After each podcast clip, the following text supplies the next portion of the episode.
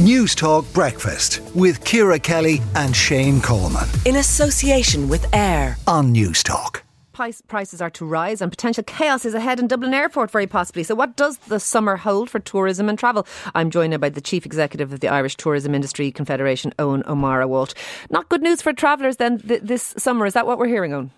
Uh, morning, Ciara. Um, well, I think just to put it in context, we're in a far better position than we were this time last year when the Omicron variant was running riot and, and travel and tourism was shut. There was no international flights, for example. Uh, 2022 was better than anticipated. That's the great news.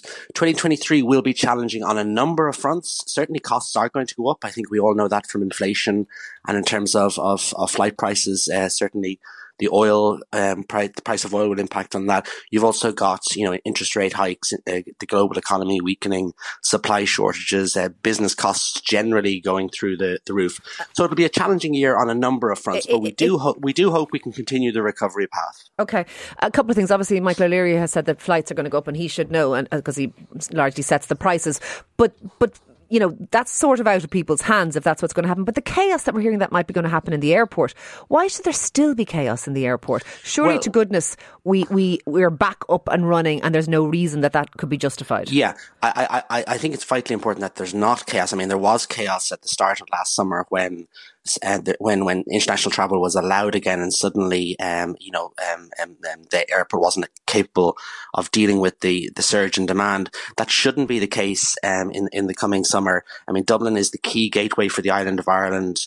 Um, and it's vital that's an, an efficient, smooth so process. Un- in your view, is it unacceptable if there's chaos in Dublin Airport? I, yeah, I don't think there should be chaos. I don't. I don't think it, it, it, puts Ireland in a good light. I think the airport needs to be appropriately resourced and appropriately um, um staffed and funded to ensure that um, there, there's there's no okay. there's no issues. And the good news is, I think that after that, that the difficulties that the airport had at the start of last summer, the last few months have been very very efficient, and I think that that's the way it should it should remain. Um, with regard to things like like the VAT rate, the, the VAT rate potential increase with regard to things like um, 30% up to 30% of, of hotel occupancy be, being taken up by people seeking international protection. Uh, there's a lot of a lot of I suppose challenges facing tourism this year. What would you see as the worst of it? Yeah, I mean, you, you, said it. You said it there just a couple of minutes ago. There's some things which are outside of our control, such as you know oil prices or or international inflation and so on. But some things very much within our control. One of them is coming right around the corner. Is it's the government's decision to increase the VAT rate uh, by fifty percent at the end of February. To our mind, that would be daft. It would damage demand. It would be inflationary. It would risk jobs. So we're really encouraging the government to keep the VAT rate at nine percent, well beyond the February twenty eighth uh, deadline.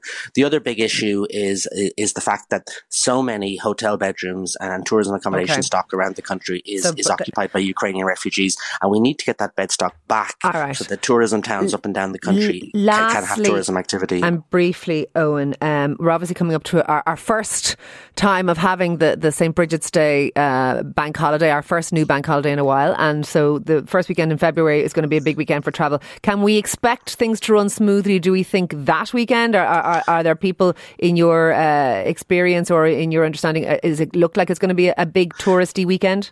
Yeah, I think I think it will be a success. Um, it, it's something that actually the tourism industry have had looked for for some time.